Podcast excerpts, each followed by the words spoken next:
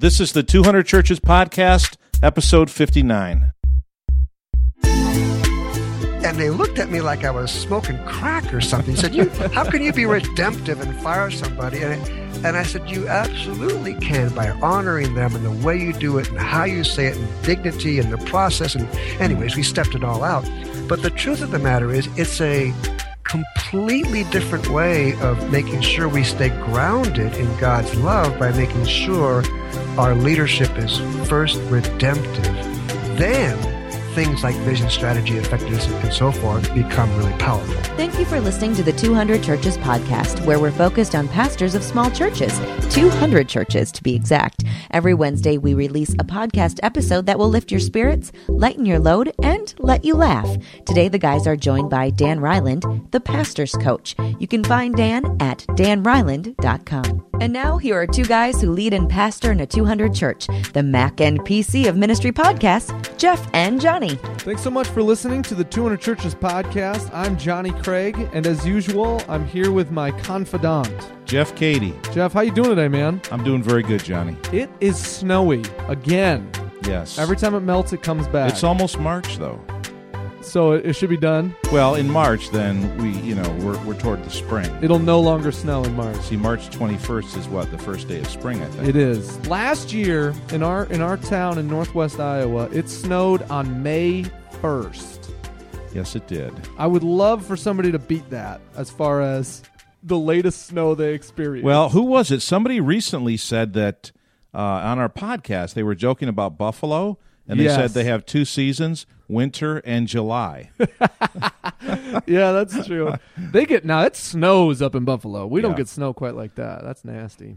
well, Johnny, today, the last Wednesday of February, we have Dan the man, Dan the enforcer, Ooh, Reiland. Dan Reiland. He's joining us. He's talking about last last month we talked about the six words for small churches. Yep. This month we talk about the six words for small church pastors. Yeah, and as usual, Dan brings just fantastic content. I mean, I feel so blessed that we get to talk to Dan on this podcast. He has so much experience and so many great things to share with small church pastors. And the fact that he takes time out to talk to us, I mean, it's just fantastic. So you're going to want to listen to these six words.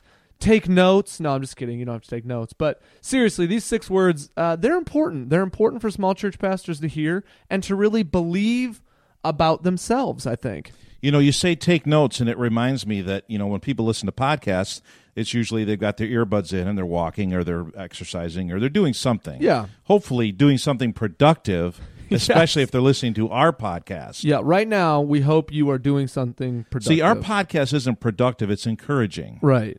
So it doesn't necessarily have to be productive.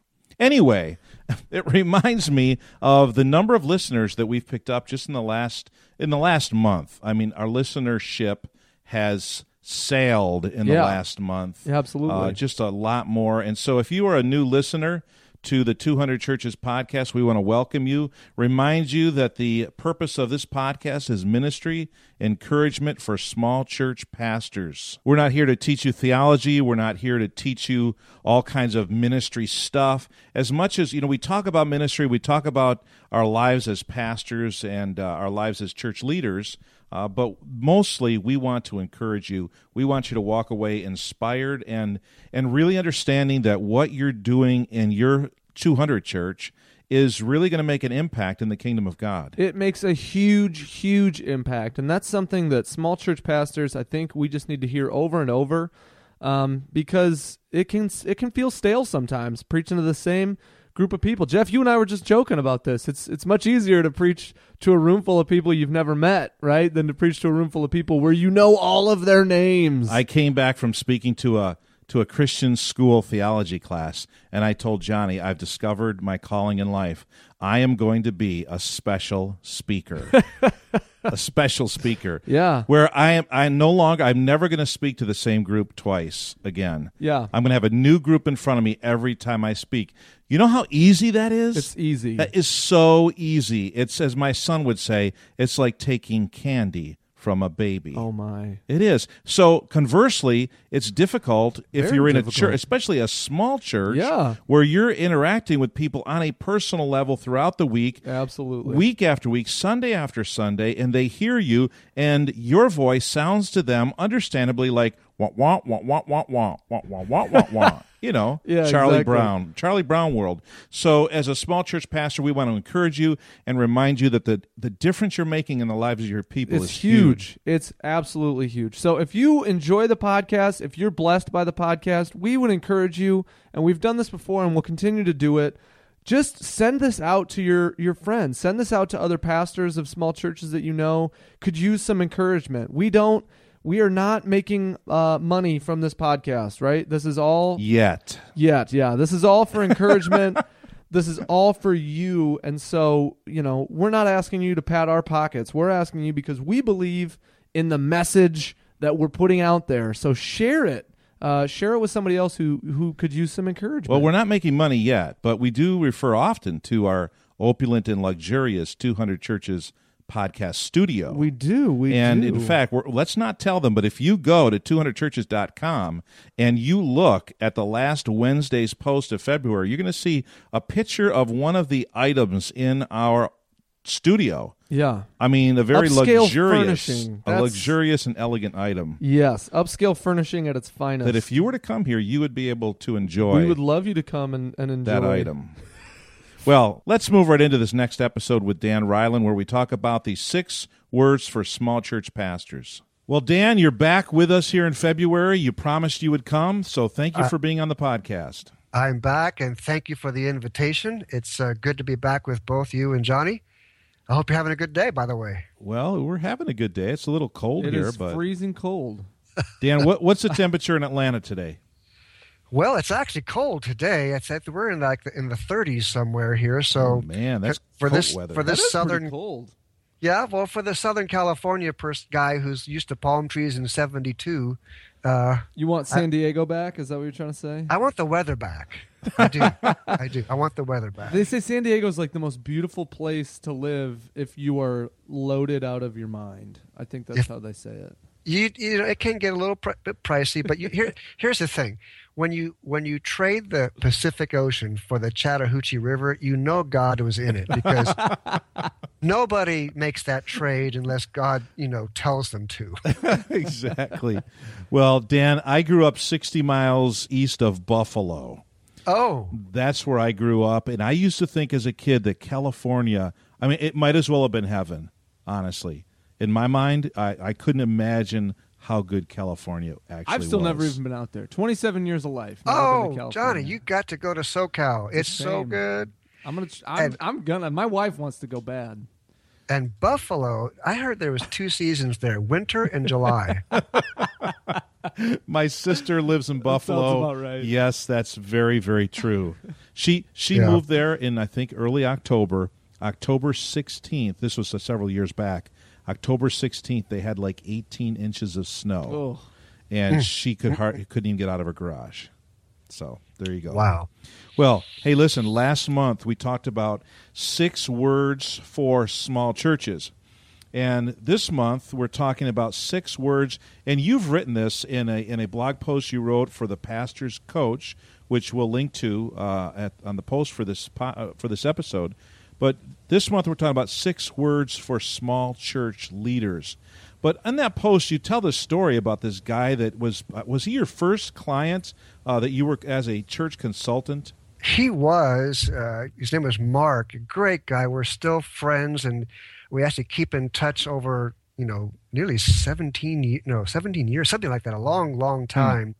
But I, I remember such a great story because this uh, leader, his name was Mark, of a of a small church in a little tiny town called Ruston, Louisiana Ooh. um, you know, I had I had flown out, and you know, I guess whenever you you're doing something, something it's like your first sermon. There's always a 1st Mhm. and this this was my first church consulting with John Maxwell and the INJOY Company after we had left Skyline, you know, and I guess it'd be around 1995 maybe. And and uh, we it, we went. It was great, and it was you know I think I think God helped me a little bit, but I had written him a little a little report, and uh, And and Mark said, you know, thanks for being with me, but he said, basically, he said that this really wasn't very good. And and it wasn't very helpful. And he said, I really was expecting a lot more out of someone like you. And anyways, he, he just took this big step of courage and and he really demonstrated quite a profound insight that had he not done that, I could have gone to church after church after church and not really understood this principle. And here's the principle that I that I learned from, from Mark is that God can God could give me gifts and abilities as a practitioner in a local church. But that didn't mean I was a good consultant. Actually, I was a I was a terrible consultant. I didn't I hadn't yet learned how to um, trans, translate or, or communicate what I knew to an, an individual's different environment. And I'm grateful to Mark to this very day for his courage, for his willingness to say, man, I, I like you and you you get church and you're a good leader, but man, that doesn't make you a good consultant. And I, you know, and it it was very very helpful. And when I think about that story, I I get reconvinced more and more that the number one difference maker in a small church is the pastor as a leader. A guy, a gal who is willing to step up and speak up, rise up, and make a difference. And he did. Yeah, uh, you, you pointed it out. Mark showed courage, and that is actually the first word that you have for small church leaders to know is courage. Talk a little bit about that well, courage is needed by by all leaders, and I think the greatest demonstration of courage, or de- greatest demonstrations of courage, are always with people more than projects, more than programs. Hmm. You know, programs don't argue with you; they do whatever mm-hmm. you tell them to do. And I think you know, among the top demands for courage are things. Let's go real practical here, guys. Things like saying no, uh, saying no to a ministry. Uh, I think another one, a second one, is confronting sin Mm-hmm. Um, we just just recently had to, there's a, a, volunteer leader who was having an affair, and no one wanted to touch it. No one wanted to say anything. Uh, a third is speaking truth. Uh, I think I can think of several stories in all these, but a, a particular leader not tithing, and when, whether it's having to uh, say no to somebody or confront sin or or speaking truth, um, and we can tell stories about any or all of these Here's what I've learned over the years that nearly every church is one tough decision away from a breakthrough. Hmm. And most mm-hmm. leaders know what it is, whether it's letting somebody go or saying no or confronting sin or speaking truth or whatever it might be. They're one tough call away from a breakthrough. And when they're willing to step up and make that call that they usually know what it is, I've watched churches really begin to blossom under that moment of courage. You know, Dan, I was reading a book a couple years back, several years back now. It's called A Failure of Nerve by mm. Edwin Friedman. And in this book, he talks about the problem with leaders who are peacemongers. And hmm. as I read that, he was basically talking about courage, but the courage to be able to lead and make the tough call and make decisions and not be swayed by the by the crazy varied reactions of others but to be able to walk forward with confidence. In fact, when I read that book, it actually gave me the courage and, and also showed me how clearly I, uh, there was this call that I needed to make that I'd been putting off and putting mm. off and putting off, and I just pulled the trigger like the next week on that, and it when it completely changed the direction of our church, and we continue to feel the benefits of it today. So, uh, you know, I would recommend a failure of nerve as a book that people could read. But you know, you work as an executive pastor. You work with a lot of staff members, and in a sense, I view them all as kind of small church pastors. Right? They're over their portion of the ministry. Uh, they're not over the entire ministry, but they're over segments of the ministry. Uh, I mean, have you seen somebody who's developed courage over time to where when they came in, they you know they were they were a good leader, but now maybe they're a great leader because they developed that quality.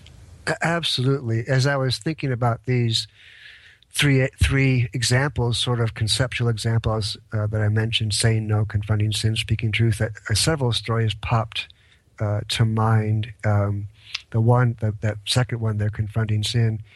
So, uh, quite a while back, um, even though no one would be able to guess or figure it out, I think it's probably best not to name the ministry. Sure. Just not to get too specific, but a particular volunteer leader was having an affair, and it was really odd. No one wanted to touch it. No one wanted to get near it, and no one. Hmm.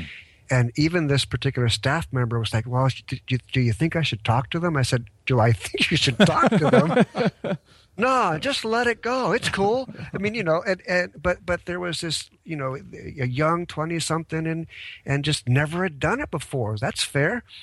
And but watching him uh, step up and engage and confront it and you know speaking truth in love but but nonetheless do it i watched him literally blossom from that one act of courage and begin to transform him to the point where uh, he's very willing to step up and take bigger and bigger challenges but it took that first one that first uh, kind of like you know i'm scared out of my mind but i'll, I'll try it and Mhm. once he did it went great So again, we're talking about six words for small church leaders. So if you're listening, you're a small church leader, you're a pastor, or or some at some level of leadership. That first word is courage, and that that is absolutely. And I I just think of Moses.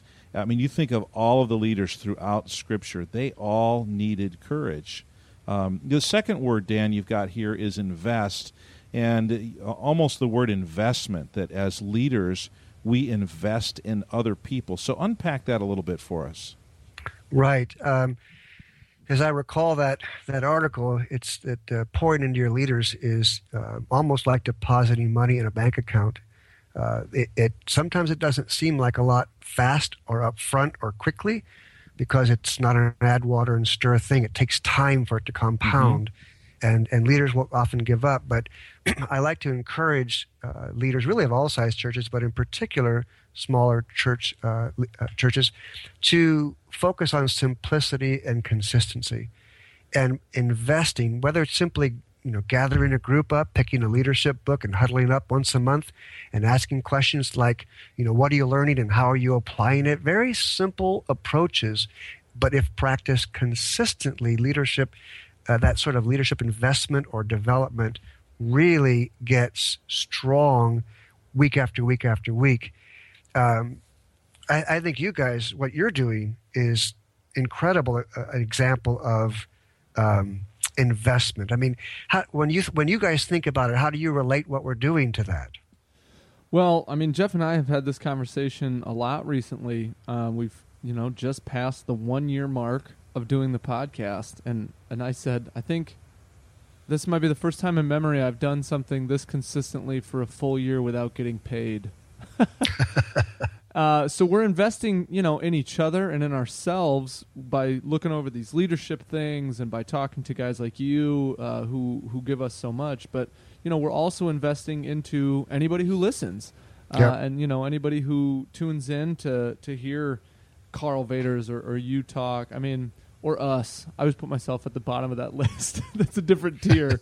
but you know, we're investing into the lives of small church pastors, and yeah, there's a lot of value to that. And you know, I think that our flexibility as small church leaders gives us the time and the ability, in some way, to do this, uh, to do this very unique podcast.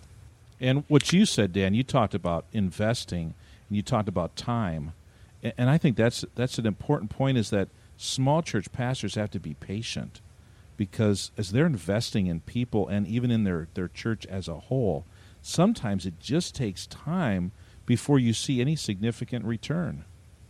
It it really does. And one of the one one thing that is very encouraging in terms of this idea of investment and uh, particularly investment in developing leadership, developing leaders, is one uh, one leader, one new leader can change your church. I mean, just one can absolutely change a church. And so when we think about this long term and the smaller size and we don't have enough and all that, I think the positive side of that is uh, one, you know, one new leader, two new leaders, three new leaders is an incredible difference maker. And I would say to you listening, why don't you be that new leader? What is it going to take? What would it take? How hard would it be for you to become that one new leader in your church. So, Johnny, what's the next one? The next word that you have is faith. And faith is a difficult thing to define sometimes. Um, but you, I think you have some pretty good points about faith being the next word for small church leaders. I, yeah, I think faith, uh, obviously, you know, that's the at the core of who we are and our salvation, and we understand God's grace and love, and we we get that as as theologians and Bible students. Sometimes when it comes to leadership or taking or words we've been talking about like courage, we can stumble a bit. And I, I think what I would share with the, the leaders listening in is to take small steps, sort of uh, step out of the boat, take a risk. You actually can practice these kinds of things. We don't often think of practicing faith, but you really do. And um, I, I, remember even you know even the New Testament, the one thing Jesus got frustrated with the, his disciples is their lack of faith, and like how many times do I have to tell you? And how would go over? You know, he was pushing them. He wanted them to step out. He wanted them to believe. He wanted them to take bigger steps, and that becomes practical for us when we think about things like uh, the balance of when we have to balance faith and prudence. Because it's one thing for us to have a theological conversation about faith, and another thing to, then to go live it out. So, you know, one of the most common things we all work with is finances or a, a building campaign or raising capital. And we have to balance that thing we call faith, but also balance it with prudence. What's wise? How far can you stretch? How far can you put them together? But the only way I've seen that actually come to pass and be developed is to step out of the boat, take small steps, keep practicing, keep trying. If you make a mistake, it's all right. Get up and do it again. You know, I remember this big, hairy, horrible situation I was in one time where I literally needed to jump out into the darkness and just just just cast myself on God in this decision I had to make. Mm. I didn't want to make it, um, but I did, and God was at the bottom, and He caught me, and mm. I'll tell you what, it increased my faith a lot. I I realized I, I can trust in God. God can be trusted. So I think you're right in that we, we practice it and we do develop it over time. Uh, the next word you've got in here is competence. And again, words for small church leaders. Competence. And you ask the question, you know, what are you good at? What are you good at? Because the, the strength the strengths that God give that God gives us are the things that we actually use in our leadership. But then you talk about leaders uh, in this article that you wrote for the pastor's coach. You said no leader is good at everything, so figure out what your strength is and lean into it. And that reminded me of the uh, of the teaching that you know John Maxwell, your buddy, has has pushed for so many years uh, to be to, to work on your strengths and not on your weaknesses and and to be who you are, not what somebody else is, uh, but to be the best you you can be. So, just expand on that a little bit. That work on your strengths and not on your weaknesses within the context of the word competence. Yeah, the best you get when you work on your weaknesses is zero. The best you get is back up from a negative number to zero. So when you work on your strengths, though, you're you're beginning to lean into a much more un- unlimited or near unlimited sort of mm. potential. We all understand that we we have to all do things we don't like or want to do, but that's different from putting your what I call margin ener- energy, putting your margin energy into areas that will never be productive, areas that you're not naturally gifted in. Uh, growth comes by managing the margins we all everybody does the basics but it's in whether it's in business or in ministry we all have these very very small margins and what we do with those makes all the difference in the world. So if you really know what you're good at which by the way requires some self-awareness. A lot of a lot of guys i know and i just love them to death but they think they're great communicators and they really aren't. Yeah. and and and it requires self-awareness and it requires self-discipline um, you know, there are, there are things I like to do, but I'm not any good at, so I, I don't get to let myself do them. But if you if you really get honest about what you're good at and you're disciplined enough to put your margins into it, it is amazing how good you can get by leaning into that that sort of special thing God put into you.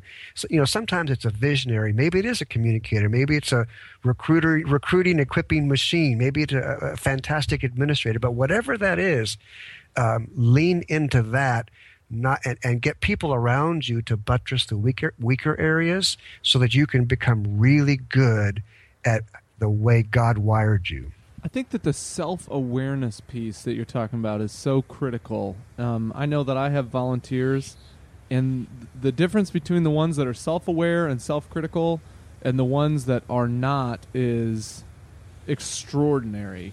Yep. Um, don't don't wait for somebody else to tell you that you're not gifted in an area.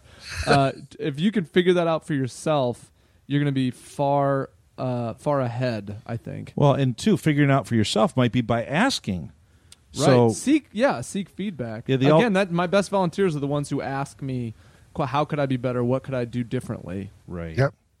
You know, one of the things that I say to our staff, which is can be equated quite easily to you know all your volunteer leaders in a in a smaller environment, is lean into what you keep getting picked for. Lean into the thing that people keep coming back to you and keep people keep picking you to do rather than trying to get picked for what you want to do. If you'll just get really good at what you get constantly asked and picked, you know, for, you you'll find you, you, you kind of grow and mature into a place where you get to choose a, a little bit broader band, but still staying focused on what you're good at. Uh, but I, I do. I, I agree with you. I see people who fight for things that no one wants them to do, and and they get and everybody's frustrated rather than when the ones who find greater joy and productivity because they're doing the things they're really good at. Yeah, yeah, absolutely. Dan, the next word that you have for small church leaders is patience. My mom used to say, "Patience is a virtue. Possess it if you can." And then there's an end to that that's very offensive to men. So I don't know that I need to say it all. But do you have you ever heard that? No, I've Am not, I but that's crazy? pretty cool. She'd say, "Patience is a virtue. Possess it if you can." It's rarely in a woman and never in a man. Ooh, yes. That's how it was. Smoking hot. There. so help us yeah. for for all the women out there who rarely have it and all the men who never have it. Help us be patient, Dan. What do you got? Yeah, we never have, especially when we're driving on the freeway. Just get out of the left lane, would you? You know, in, in, in Atlanta. in Atlanta. Of course, in Atlanta, it's slow enough half the time on 85. Yeah, that you- exactly. yeah. You know, patience is a is a tough one for for all of us, and I think because I I think leaders, you know, we want things to go fast. We want things.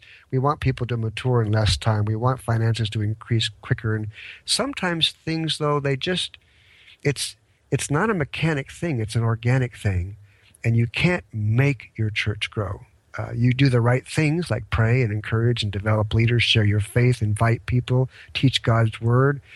But there are some things we have to just wait on. And um, sometimes it's even hardships. Sometimes there's, you know, tough roads and long roads. But here's what I believe. We, we need to stay encouraging here.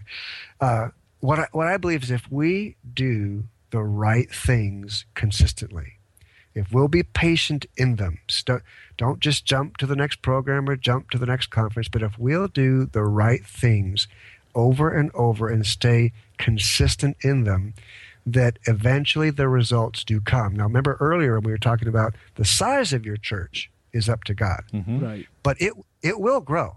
It will grow, and if we'll just be patient with that, God will take it to where He wants it to go. Yeah, and you you said the quote of the episode just a few seconds ago. It's not a mechanic thing, and it's it's an organic thing. And an organic thing is something that God grows. Yep. So I really appreciate that. Dan, the very last word is the word love. And and you wrote the core of your leadership is based on that love. And, and that's God's extraordinary love for us. Uh, the core of our leadership is based on love. Just explain that a little bit. Well, here's what we all know. I mean, First John four, we, God's God is love, and that foundational biblical truth helps us keep centered on the fact that Christian leadership must be first and foremost redemptive. Period. It must be redemptive. Hmm. We, we focus on things like vision and strategy and effectiveness and yada, yada, yada, which is all great. It's all good. Have to do that. But it all falls completely short if it's not redemptive in nature meaning a leadership that restores it makes new it makes it makes whole it makes something new I remember I remember sitting with a, a bunch of twenty uh, something leaders and residents, and they were asking some really cool questions, and and and I said I said they were talking about well, tell us about having to fire somebody, hmm. and I said well. I said, here's the thing. The first, the first thing you have to understand is how to fire somebody redemptively and they looked at me like I was smoking crack or something. Said, "You, how can you be redemptive and fire somebody?" And and I said, You absolutely can by honoring them and the way you do it and how you say it and dignity and the process. And, mm-hmm. anyways, we stepped it all out. But the truth of the matter is, it's a completely different way of making sure we stay grounded in God's love by making sure our leadership is first redemptive. Then things like vision, strategy, effectiveness, and so forth become really powerful. I'm, I'm thinking about paraphrasing 1 Corinthians 13. I can lead as well as Andy Stanley, but without love, it's nothing. I there can vision as well as I don't know who visions well. the guy in uh, Chicago, Craig Groeschel. yeah, there you go. Anybody. Craig yeah. Groeschel, yeah. yeah. I got to bone up on my megachurch. hey, that's right. That's Dan, right. Dan, he just he just relegated Bill Hybels to the, the guy, guy, in, in Chicago. Chicago. Bill Hybels is the guy in Chicago. Yes. yes. Look, I'm Bill, sorry, you're nothing Bill. to me. We're still friends. Yes.